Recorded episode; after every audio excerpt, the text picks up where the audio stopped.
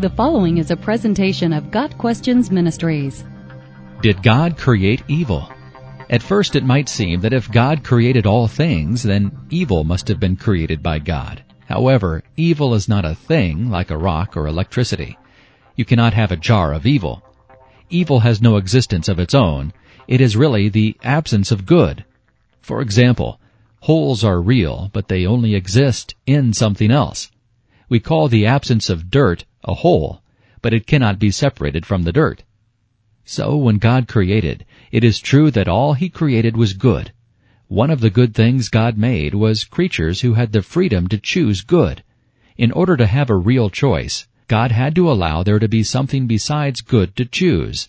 So God allowed these free angels and humans to choose good or reject good, which would be evil. When a bad relationship exists between two good things, we call that evil, but it does not become a thing that required God to create it. Perhaps a further illustration will help. If a person is asked, does cold exist? The answer would likely be yes. However, this is incorrect. Cold does not exist. Cold is simply the absence of heat. In the same way, darkness does not exist. It is the absence of light. Evil is the absence of good, or better, evil is the absence of God. God did not have to create evil, rather only allow for the absence of good. God did not create evil, but he does allow evil.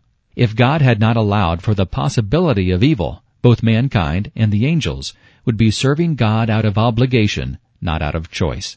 He did not want robots that simply did what he wanted them to do because of their programming.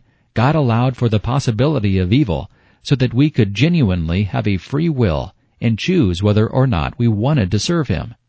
As finite human beings, we can never fully understand an infinite God. Romans 11 verses 33 and 34.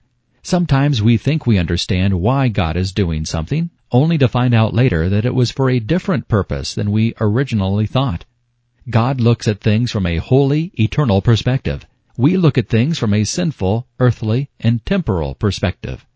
Why did God put man on earth, knowing that Adam and Eve would sin, and therefore bring evil, death, and suffering on all mankind? Why didn't he just create us all and leave us in heaven, where we would be perfect and without suffering? These questions cannot be adequately answered this side of eternity.